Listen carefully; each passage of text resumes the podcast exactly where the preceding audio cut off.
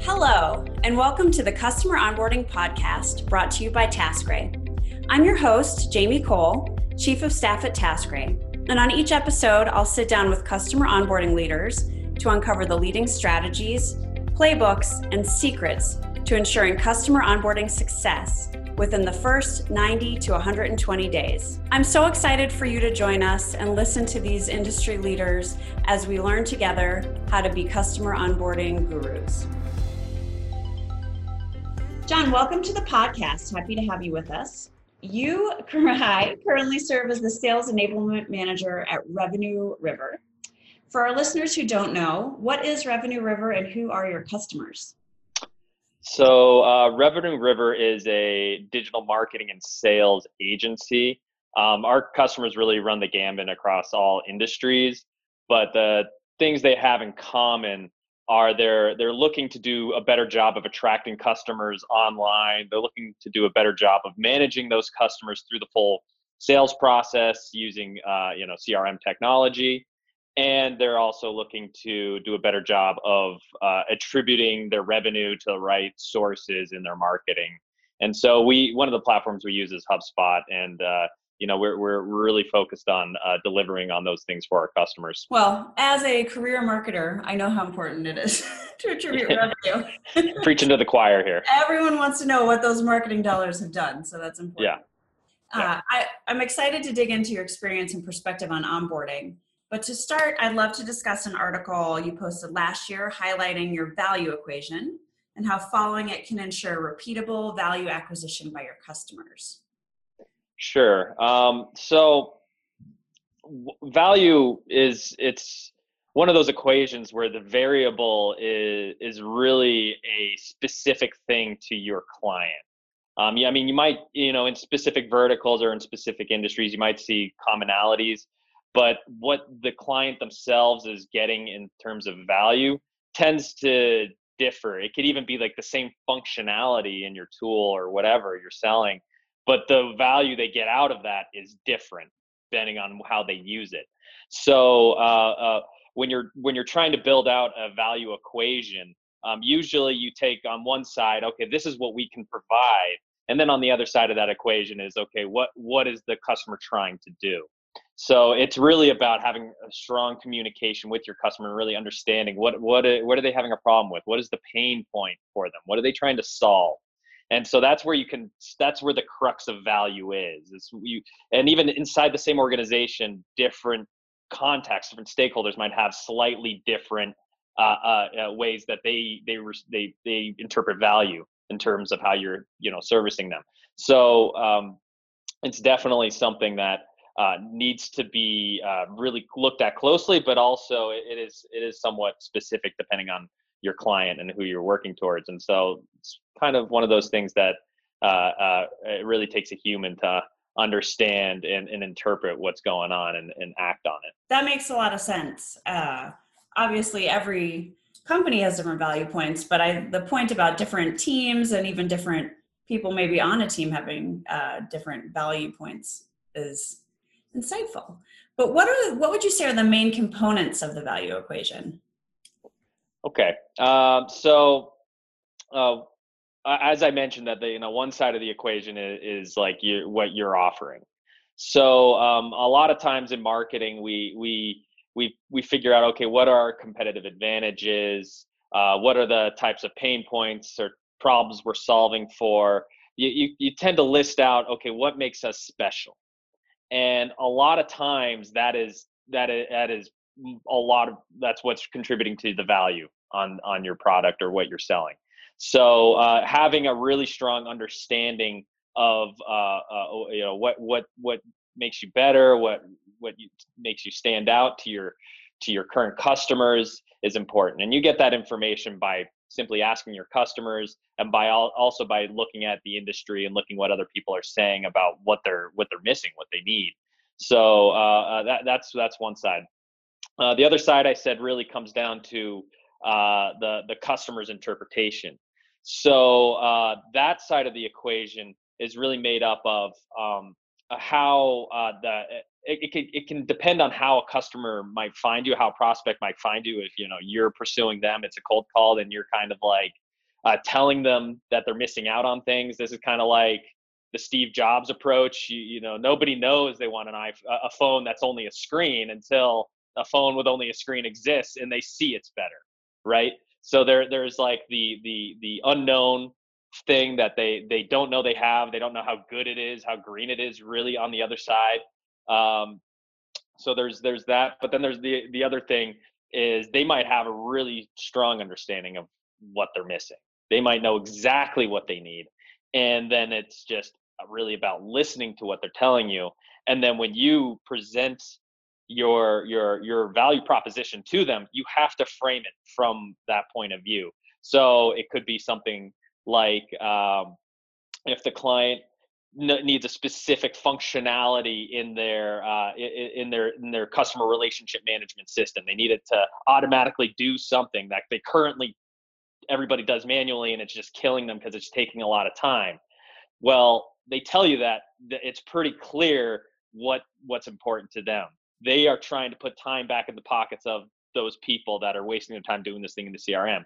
And so it's easy to be like, oh, well, the value is that we're going to make something automatic to do that thing for them and that's that's the value. No the value is that now those people don't have to spend time doing it. It's the time back in their pocket. That's the value right? And so you can do it with an automation. Maybe you you you insource it and they no longer have to do it. There's a lot of different ways you can solve for that but the value there isn't isn't like the actual functionality it's the result of that. Sure. That makes a lot of sense. And then once you've helped them or once okay so let's say you've actually gotten the customer to their uh, what they've defined as value or you mutually have des- uh, defined as value between the two of you. How do you uh, present that to them? And do you celebrate that so that they are recognizing hey we've reached value yeah i mean the the communication component the conversation you have around that is really important uh, beforehand. Um, so like you said, once you and your customer have agreed what value is, I mean, that's, that's a conversation that you'd be surprised that just doesn't happen. A lot of companies get, you get a new client, you hand them off to the, to the onboarding or the customer success team. You say, here's my meeting notes from the sale and the salesperson just hands it off. And now the, this, the, the, the onboarding person doesn't have a conversation about what they, you know, what is really important to the client and how much time they need it to be. They they'll just look at the notes and they'll say, oh, okay, they, want this functionality, this functionality. So that's what the salesperson said we have to get built and stood up. And so we're going to go and and and and build those things so the client has those without really understanding. Okay, well, well, what is it about those things that you need to build that is providing value? So it really there is a conversation that needs to ha- happen there. And then once you have that conversation, you understand what they're looking for once you do execute on it, you have a really clear path of what components you need to show them. You know, you might have built something for a, a, client. Let's say you're a software developer and you built a piece of software for them and it's really feature rich and it has all these other things and it meets all these specifications. But the person that bought the project was really focused on two or three of those things. Those were the really important things. And so when you go and you show, hey, look, we are you are now onboarded. Look, we're done with this, and we're we're handing it off to your team, and check out how we solved item one, two, and three that you mentioned were really important to you. And like that's how you communicate it. And then when they see that, oh, okay, great, that that's in there. It's you you did it. I've I see that it's working. Value has been achieved. So it's it's really about that communication piece. It, it, it, it is a conversation. Have you ever been in a situation where you've done that? Like you've you've really executed well in terms of the pre-com or the sales notes, that handoff, getting the information, having this the conversation about value early on in implementation and onboarding, getting the customers to what they said value was, and they're still not happy or delighted. Yeah it's interesting. Like one of those things that like I, I always like to go back to is happiness while great isn't really like the isn't necessarily the metric you you want to be striving for. Like i could send a client a fruit basket and that would make them really happy but if i'm not delivering they're still going to fire me so it's it it it, it isn't it, it's so it is they can be upset but as long as they acknowledge that they've gotten the value out of it it's going to be hard for them to fire you sure. so it, i mean it it really is about uh, making sure that that is what happened. Now in my own experience so before i was working at revenue river i was uh, co-founder for a startup in brazil and we had an hr platform. And our onboarding process was tricky to say the least. It uh, we we had a, uh, a HR platform that handled uh, time and attendance, you know, tracking time, clock ins and clock outs. And the challenge we had was how do we show our value to the client, especially if we have to do like a pilot test and then we and you know real value only comes at scale. Like how how are we going to really show the client that hey that this onboarding process isn't going to be you know super easy we have to make it work for them and that it's going to take a while before they actually start seeing value especially if you're talking about value in terms of like savings or revenue. Sometimes that takes a heck of a lot longer to to track and really see it coming through. And um, so that's when we started working on uh, figuring out how can we show them that we are on track to get value. So even if you weren't able to necessarily like deliver on okay we've now saved you x amount of money on your on on your your your expenses uh, you can if you can show them a clear path to how you're going to get there and you've been communicating that from the beginning the sales guy talked about how the experience is with the company when you start working with us and so they've sort of planted the seed they've laid the groundwork and then the next step is the, the the onboarding person really lays out a solid plan has a lot of conversations around what's important to them to the to the client. And then we set up milestones that we're going to be achieving. Maybe it's like we're going to get this pilot group in they're going to use it for a month. We're going to collect the data from them. We're going to see how they used it. We're going to get their feedback. We're going to get that those rankings. We're going to present that to you. And then once we've done that we have the green light to go forward and and and expand the uh, the operation. Well, great. In my definition, that means that once we've done all the way up to the point where we're presenting to the client that information, we've finished onboarding and they've now acknowledged the value and they're ready to expand to the rest of the company. So it, it, it can sometimes it can be that formal. Sometimes it's a lot less formal. It's just like, okay, we've stood up the product. How do we know that they're receiving value, well, maybe you have to look at usage analytics and you have to set up uh, uh, uh, ways for your customer success team to drive the narrative, to give them advice on how to use the platform, to hold them accountable for things inside the platform. I once had a customer success manager who wanted me to uh, approve some content, and it was taking me a long time to do it and so she was like, "Look, if you approve this content by next week, she, this isn't really it's important for my business. Like if I if they're writing content and I don't approve it, it hurts it hurts me. They did their stuff, but she's more concerned about my success. So she was like, "If you approve this content by X, I'll write a personal guest post for your your website." Awesome. I just got a free blog post because she was so fed up at how bad I was at doing my yeah. side of the partnership. But yeah. you know, she she drove me towards success. So uh, um, you know the the onboarding team has to also have that mentality towards driving them the client towards success knowing what is good for them even if they're not being super cooperative. I think that is such an interesting point about any motion post sale and because all of the motions have the word customer in them. So there's customer success customer onboarding customer support and that the very important implication there is that the customers have to be involved to do it and sometimes they're reluctantly involved and that makes it a lot harder to follow your journey that you've mapped out what yeah. do, how do you think the best way or some of the best ways are to get customers involved who might be those reluctant customers or even customers who have gone dark during yeah. the onboarding period yeah i mean it it can be tough so like you know your sales guy could have been talking to a completely different person the whole sales process to who you are onboarding this product with they may have been sitting and talking to a director of a department and that's the person they sold on the idea that's the person on the client side that is dri- driving the the change that is uh, adopting your solution. And once they've got the contract signed and they're like, okay, now we need to implement this thing, they delegate that to one of the people in their department who might have even been blindsided by it.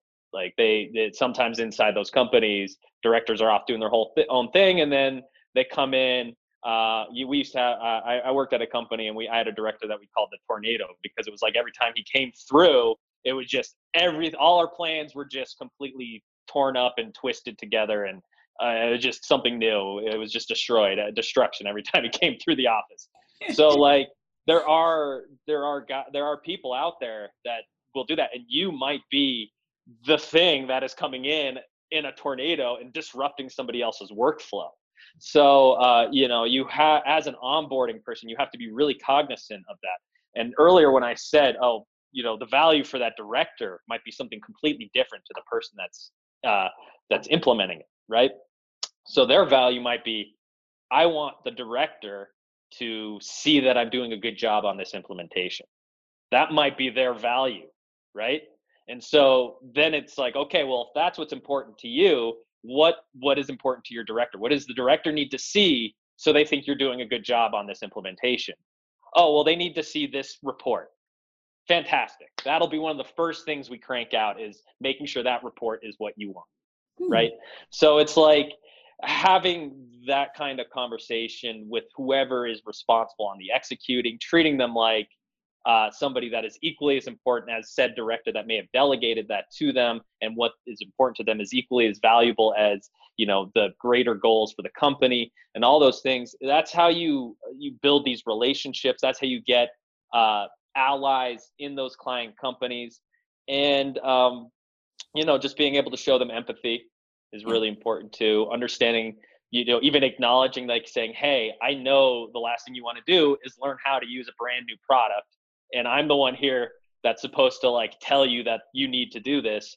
So let's like take a step back. Let's let's let's look at the why we're here. Let's look at how we got here. Let's look at what a good future looks like going forward, and well, then we'll fill in the middle. And and, and that's yeah. I mean that's kind of mm-hmm. That makes a lot of sense to find out, especially for people that are in those key roles that the change management roles, whether officially or unofficially, what their intrinsic and extrinsic motivations are as it relates to value. Very good. I'm going to use that one.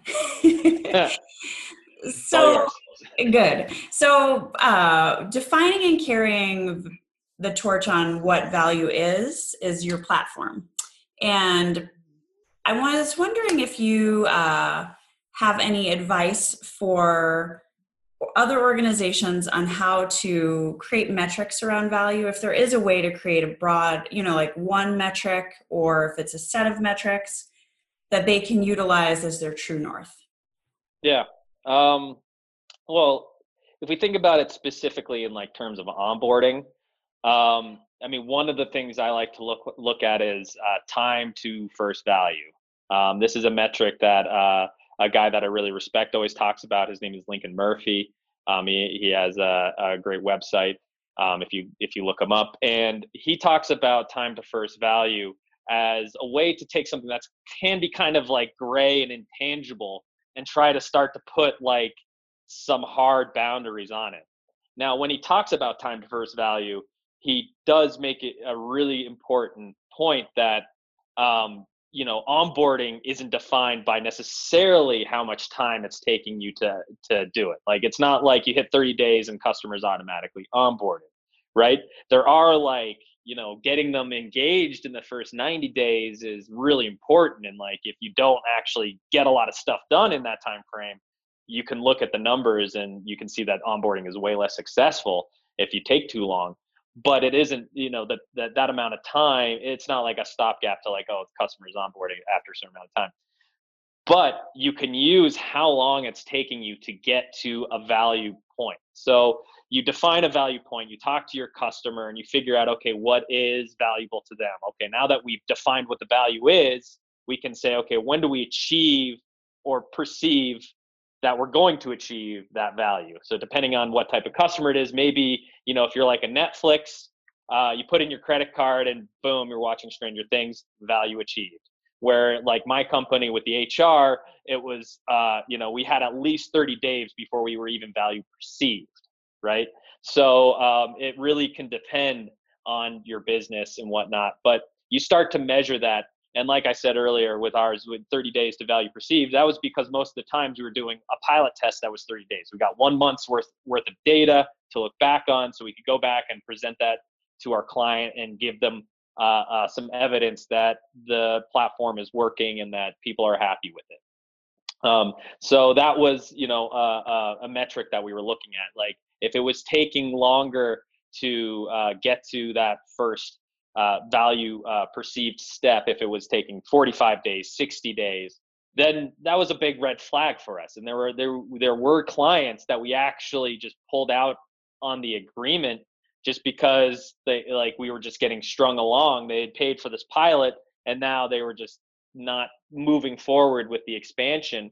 And so we actually were we basically told them, hey, you know, we we are uh, we're moving on with our priorities here, and um, you know, if you guys really want to adopt us and expand, like you know, basically onboarding kicked it back to sales in that at that point. Mm-hmm. But they did it because you know we we knew how long it should be taking, and it was taking too long. So it was it, it's a nice way to like not get your onboarding team bogged down with like hundreds of clients that are backlogged and onboarding and then also holding sales accountable to to to for the longevity of a sale I love that. We actually wrote a paper last year, a white paper with um, exactly about how you can incentivize your sales team and your onboarding team in different ways to make sure that onboarding and longer term customer success has been achieved. And we talked a little bit about um, that transition back to sales if onboarding isn't happening. Uh, so I love this idea is fascinating to me because I we see this a lot where customers get into the onboarding process and then it, it kind of goes stagnant. And you're talking about this pilot model that you guys had. When you would when someone was not progressing as quickly as you knew they should be and that the red flags were going off what did how did you communicate to the customer hey you know we're gonna put you back into the sales process or did you not um no we did uh i mean i, I think we probably could have done better but we we would try to to salvage we try to escalate things sometimes it was just um you know, despite our best efforts, whoever we were like coordinating with to to run the pilot just was either it was a bad time for them. Sometimes there was one time where it was just like they had an event and they needed to be full on ready to do this event, and that was like going to take them 20 days. And you know, we set up the pilot, and it wasn't properly communicated that they had this other thing going on and then it was just kind of like a ghost town and we weren't getting responses and then after the event happened boom everything went really fast. But it was like uh, you know it, it, it, was discovering that that was the issue and then being able to you know pulled off and kind of re- reset and everything um, it, it, it's the kind of thing where it is hard to identify when do you actually kick this back to sales? And usually the the the best thing for us when we would decide to do that was we we had a uh, we built a pretty solid plan at the beginning. Sometimes like i mentioned like that example things could get delayed and we just push the whole plan back and we we kind of reset. But if we were going through all the steps of the plan and we were engaging with the client and we were doing all the things that we put out in our onboarding process, which involved, like I said, onboarding a group of uh, smaller group of people, getting them into the platform, getting them using, collecting data, and presenting that data to uh, uh, uh the the you know the stakeholders. Um, if we went through each of those steps and they went off pretty well, but then after we do that presentation, we're not able to get it to move forward. Then there was a cutoff. I can't remember. I think it was like something like 15 days um, with like a couple days with eh, that, that they would just they would kick it back and and usually once we said hey we're kicking this back to sales that was like a a thing that was like a catalyst for some clients where they would say oh no no no need we're we're you guys are good we're just we're doing this on the internal side and we think that we're to start official rollout in x number of months sometimes it's just their their own bureaucracy slowing them down Sure. And uh, you know, the you you you, I mean, we were a startup, so we were really fast paced, and it, sometimes it was just hard for us to recognize that, you know, a week between a communication for them is wasn't that big a deal, but for us, that felt like an eternity. So like, it, it, it, it, you know, it was there was definitely some learning that went on there, but um, yeah, yeah. communication's always yeah, got to come back to that. It's it's really important to to set expectations and really understand and seek to understand uh, what what your client is saying and and keeping those channels open. Hey listeners, we'll get back to the show in a minute, but first I wanted to ask you a question. Is your handoff process between sales and customer success repeatable, scalable, and optimized around your customer outcome? Could your process use some work? Check out our webinar, Mastering the Post Sale Handoff, available on our website at taskray.com. Let's get back to the show. That is a really good point because as a startup or even a smaller company, time is money. And for the bigger organizations, they have more money and so they can take more time. And it is good to, to get the pulse of how your customers communicate. We had a we hosted a customer onboarding workshop earlier in March when we could all still congregate in person. And one of the topics that we had we, that we talked about was um, putting financial incentives, well, so carrots and sticks in the onboarding process. And I was wondering what your opinion is on that. So basically, a few of the companies that attended this workshop were explaining to us that if people were coming in under time, they received something of value to them from the company in terms of onboarding. And if they were going over time or knew that they had to take a pause or something, like what you were explaining with that event or some other internal project that they might have to to do first they could buy more time from the company. Basically they could say hey we want to pause this for a month. And it, it would the company would charge them x because there was some work involved in going back and restarting the project and they could do that up to three times during their onboarding process before they got kicked back into the sales process or basically were fired as a customer. And I'm wondering if you have any experience with that or what your opinion is on using the financial carrot and stick model. No, that's interesting. Um, going back to the the, the startup um, that I was work that I that I founded, um, the uh, one of the things that we we discovered early on was we needed to charge our clients for onboarding. I mentioned that we were doing a pilot. Well, I mean, we needed to charge for that.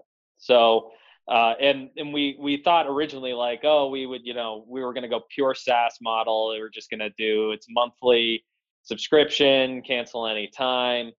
And as we got pushed more into the enterprise space, we realized that with them, it's better to get in uh, like an annual contract, build in uh, some some fees up front for onboarding, mainly not necessarily because we needed to like have that as a revenue stream. In fact, we normally would take any onboarding fee and we discount that over the following months. We'd say, okay, so we cost this much per month, but we have this onboarding fee here. So what we'll do is we'll take this value and we'll we'll just split it up over the next 12 months. You sign this 12 month contract and you're basically getting onboarding for free because we're discounting your your your monthly rate over the next 12 months. So we would do that kind of stuff, but making the pay for the onboarding just put that like that level of accountability in there like oh we paid for this. We don't want to have buyer's remorse so we better do our side. We'll do our part. Where when we weren't charging we were chasing. We were chasing customers all the time.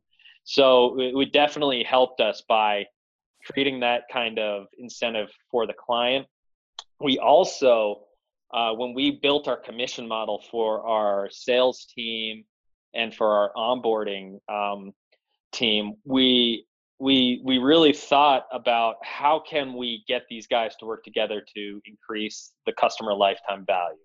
I mean, that was really the the big the, the holy grail for how we were going to be a profitable company was to keep clients in for a long time and you know one year for us was like the minimum for what we needed for for longevity. So it really we really needed to have uh, uh, our clients stay with us over the long period of the long term and in order for us to to grow as a, a business.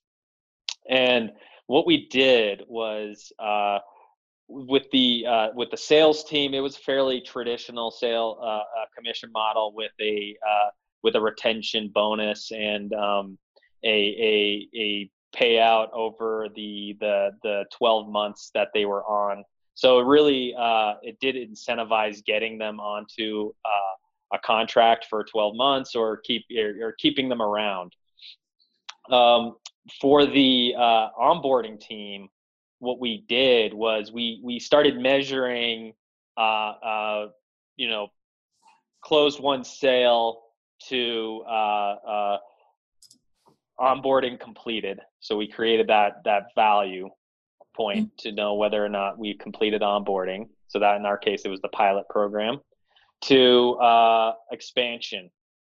And basically what we did was we created a model where we we took a piece of the the sales price we built we we basically gave that back to the onboarding team in the form uh, of commission if they if the client stayed on for the duration of the the onboarding process and we completed the onboarding and we made the transition to uh, uh, um, them becoming a expansion client. So when that happened there was a there was a kickback to the onboarding team so they had incentives to really try and get companies through the onboarding process get them through it successfully because uh, the, that that came back to them as a bonus at the end of the year and if the in that time they had finished onboarding but then the client churned out it wouldn't be uh, they wouldn't get the the commission so we it, it, it really was focused on keeping them in, keeping them uh, happy, and using the product.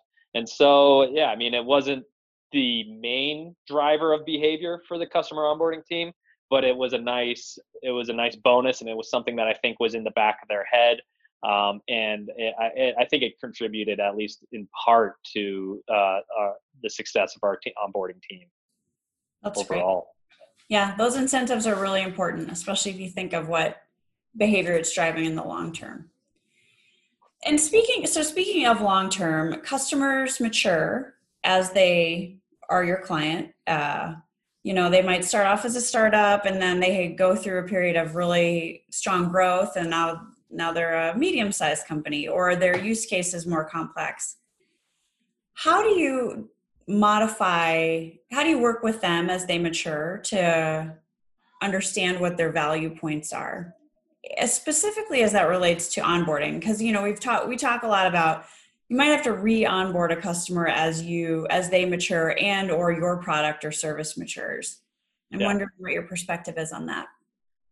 Yeah i mean that yeah that really starts to get into uh, cross-selling and upselling.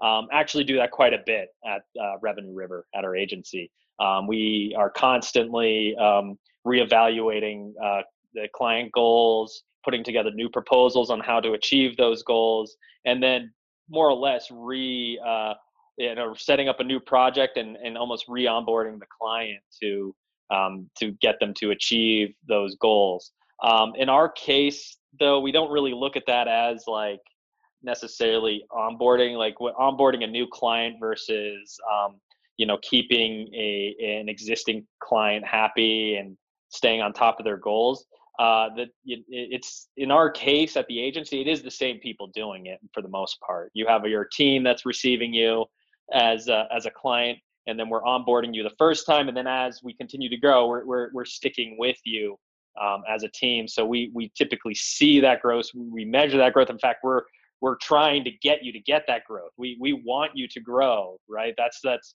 the that's one of the main things that you know we we have like our proposals are called uh, you know growth driven design contracts like we're, we're building things around the idea of growth and that's and revenue river that's the idea is we want revenue to start flowing into your company like a river. It's it's pretty, quite literal interpretation of what our we're trying to do for you. Um, so when we're doing that expansion stuff it does it does uh, feel like especially if we're talking about like adding a new tool or new a new piece of technology that has some training around it that that really is closer to a more traditional uh, onboarding. But yeah, I, I think we're, we we it's the same thing just by a different name. that we're calling it inside the agency, but we're really just about it, it's a it's a it's a function of customer success. And so you can't be afraid to be like, hey, this client needs new training. There was there's been times where we had a new new staff come in. They hired somebody new. They maybe they hired a new, uh, uh, you know, in our case for Revenue River, in my role, and my maybe they hired an, a uh, uh, uh, somebody to do sales dev development or, or business development, and that was a position that didn't exist before. And now they they have somebody in this role, and I more or less have to onboard that person into that type of a role inside of the you know the sales ecosystem, inside of the the, the CRM platform.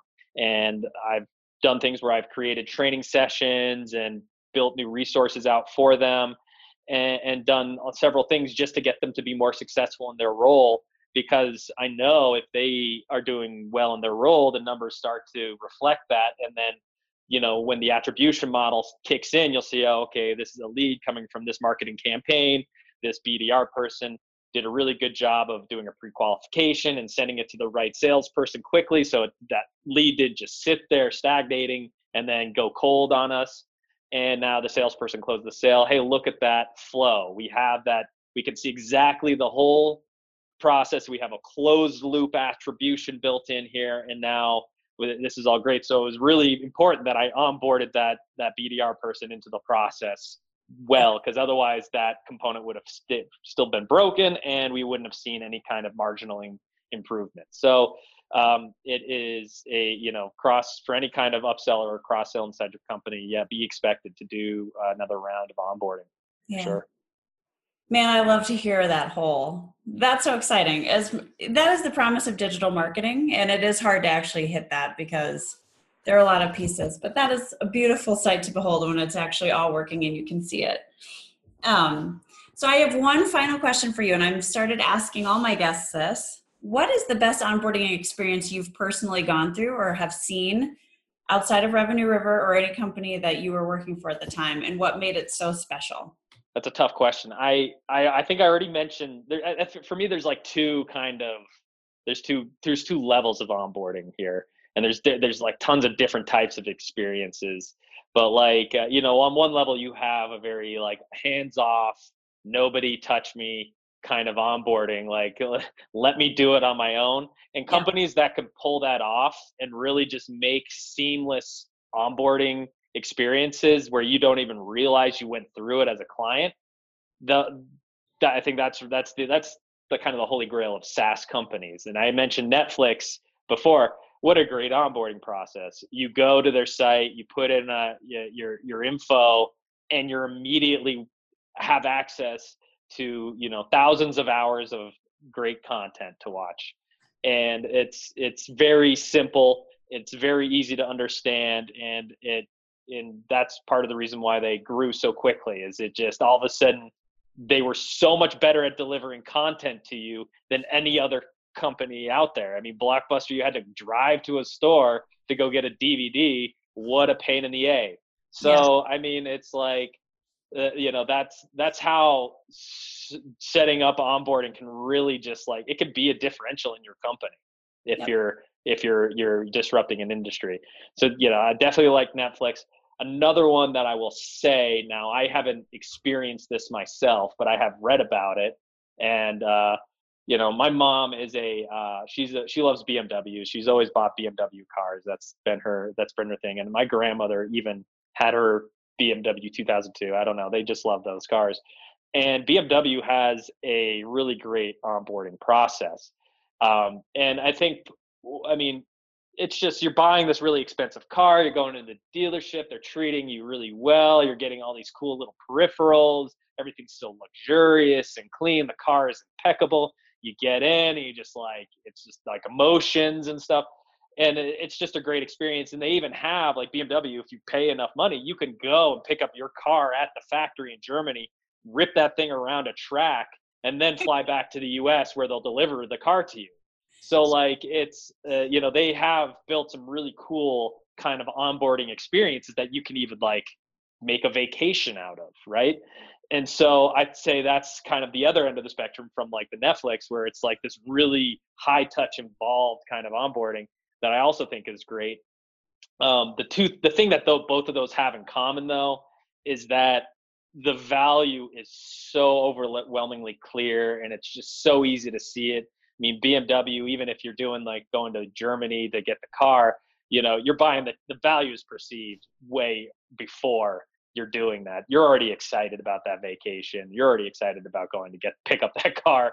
So like it's uh, you know, it's really quick to perceive that value. And so I think that is probably what I like in good onboarding uh, processes is like I can just see the value. Either I'm a, I'm achieving it or I know I'm going to achieve it. But that I, I, that happens quickly from mm. when I made my purchase. There's no time for buyer's remorse. I'm already excited about the purchase. Yep. Awesome. Well, John, thank you so much. I really appreciate your time today. This was a great conversation. Yeah, thanks a lot. I really enjoyed it.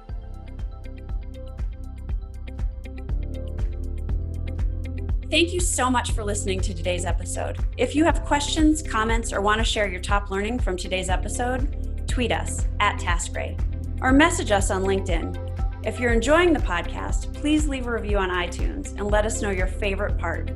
Until next time, you've been listening to the Customer Onboarding Podcast, brought to you by TaskRay, the Customer Onboarding Success Company.